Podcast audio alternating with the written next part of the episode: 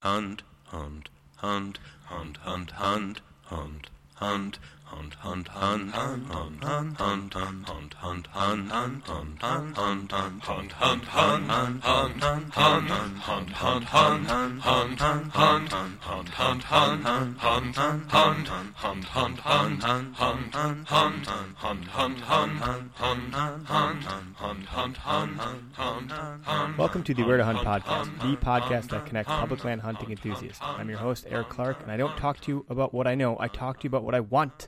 to know. Uh, this is episode 12. Today is March 9th. It's late in the day. Uh, just trying to get to this, trying to do one a week. Really, really trying to stick to my goals. So, so uh, thanks for listening. Today's topic um, is about what to hunt, or in some cases, what not to hunt, and uh, what we're able and or allowed to hunt legally. That is, and uh, for whatever reason, there's been a, a, bunch of articles that have caught my attention in the hunting industry, as far as the news publications and um, periodicals that exist. The first one that I'm going to cover here is that um, it's actually from the channel3000.com.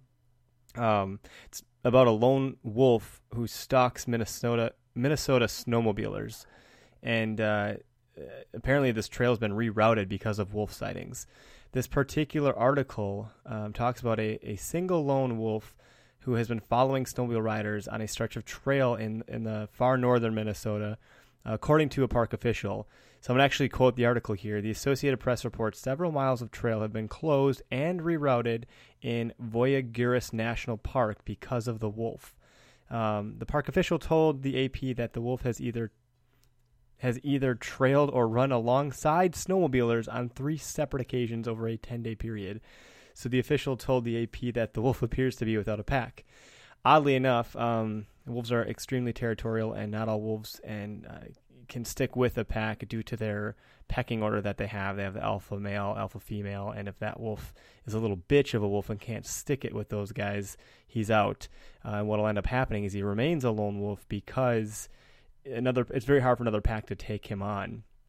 Uh, he'd have to uh, assert himself as you know, um, an authority figure, which if, if, there's a pre-existing pack somewhere else that's already territorial, he can't just go into that. So if he's a lone wolf, um, in this particular instance, it might be the case that he's more prone to attack people because he's he's hungry. He doesn't have the pack to do all that hunting um, with, and uh, so that could be part of it. It says that the wolf has yet to attack anyone yet, keyword, and wildlife officials are attempting to track the lone wolf to learn more about its behavior. Uh, that's one article. I do have another one which actually has a clip that I'm going to play to talk about it so you don't have to hear me ramble on. Uh, but this is a wolf that actually had attacked a teen camper in Minnesota. So a lot of stuff coming out of Minnesota. We'll get to another instance in Wisconsin that was recent. But I'm going to go ahead and play this clip real quick here.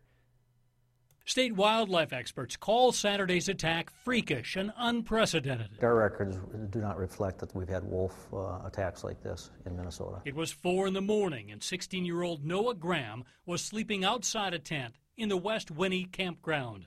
That's when the 75 pound male gray wolf clamped its jaws onto his skull. The wolf uh, just came up behind Noah. They didn't hear anything, and uh, I just grabbed him by the back of the head and and wouldn't let go. His laceration required 17 staples to close, and he has several puncture wounds behind the ear. He's already begun a regimen to fight off potential rabies. Well, he had to physically pry the jaws of the wolf open and uh, to get it off of him. And once he got it off of him and, and was up, uh, the wolf stood there growling at him, and uh, he had to shout at it and, and kick at it to, to get it to go away. Still, the question is why did this lone wolf attack? After it was captured and killed, an exam shows the wolf had a deformed jaw that may have made it less effective hunting down wild prey. It's too early to speculate as far as the condition or the causes uh, with this animal, but it is uh, not characteristic of wolves to approach people. I would have to agree that I, I don't personally, and I know it's subjective to say that, believe that uh, it is common, like the um, DNR person had said, that for wolves to attack like that. And in fact, according to this article, now this is from wideopenspaces.com. This article was posted four days ago. Again, today's March 9th, and I'm recording this particular episode. Uh, it's, the article is called Wolf, Wolf Attacks Teen Camper in Minnesota. And it basically is saying that this is this is the this attack quote this attack may well be the only wolf attack in Minnesota's history, end quote. Um, says that the wolf was killed and was found to have a deformed jaw, which may have uh, helped cause or help. That's a weird word to use. Sorry. Um, contributed to the cause of why the wolf had attacked because maybe it wasn't able to actually get any other food because it can't open its jaw.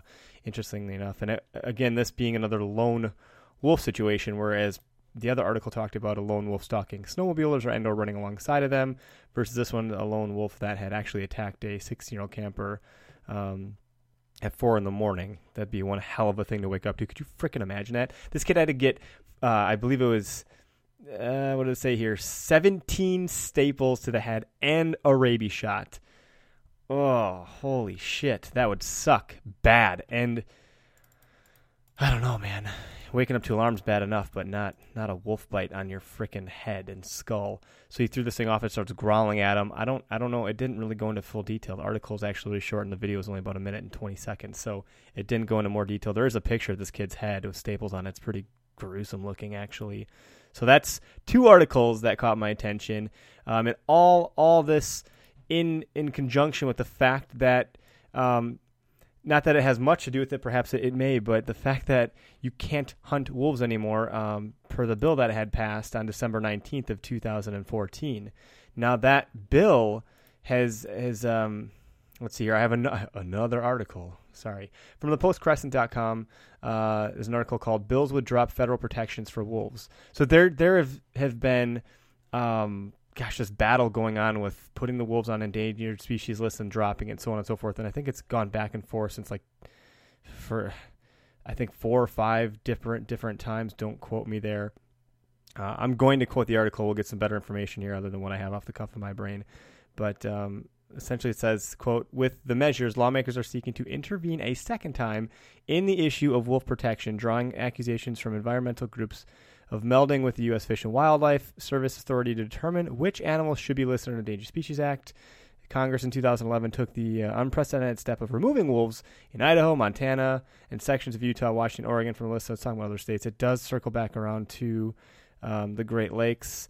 Um, the stories we've been hearing over and over from our farmers and ranchers are tragic. There's all sorts of issues where wolves are, you know, um, eating livestock and pets, and it's it's pretty gruesome. I'm sure if you're on social media, you would have seen some of the pictures, perhaps.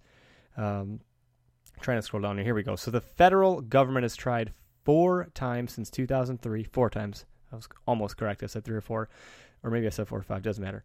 Uh, to lift protections for Great Lake wolves, only to be that's a weird word stymied by lawsuits. Um, in her December ruling, U.S. District Judge Beryl Howell sided with groups contending the state's regulatory plans, which include hunting and Minnesota hunting and in Minnesota and Wisconsin trapping, don't provide enough protection.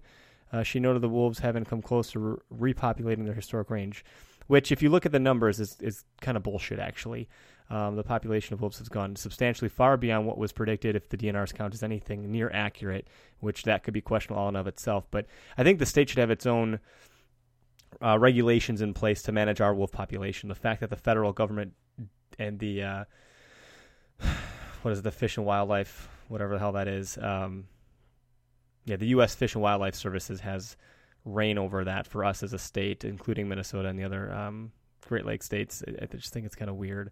I mean, we had a, a successful hunt the last, I believe it was two years, for wolves to help control their population. And in terms of conservation, if the wolves are to be around for a longer duration of time, it would be in their best interest to allow to be, be hunted because um, that, that's something that we'd want to keep doing. So, thus, we would help control and manage the population. We're not going to wipe the damn things out.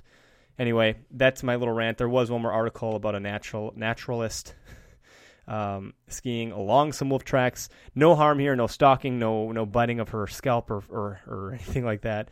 But it, she said she was cross country skiing, and this was in Wisconsin. It was in um, goodness gracious, let me see if I can find where it was. Rock Lake Ski Park in Cable, Wisconsin, which is like north central Wisconsin, high north uh, central Wisconsin, from what it looks like when I look at the the satellite on the map here.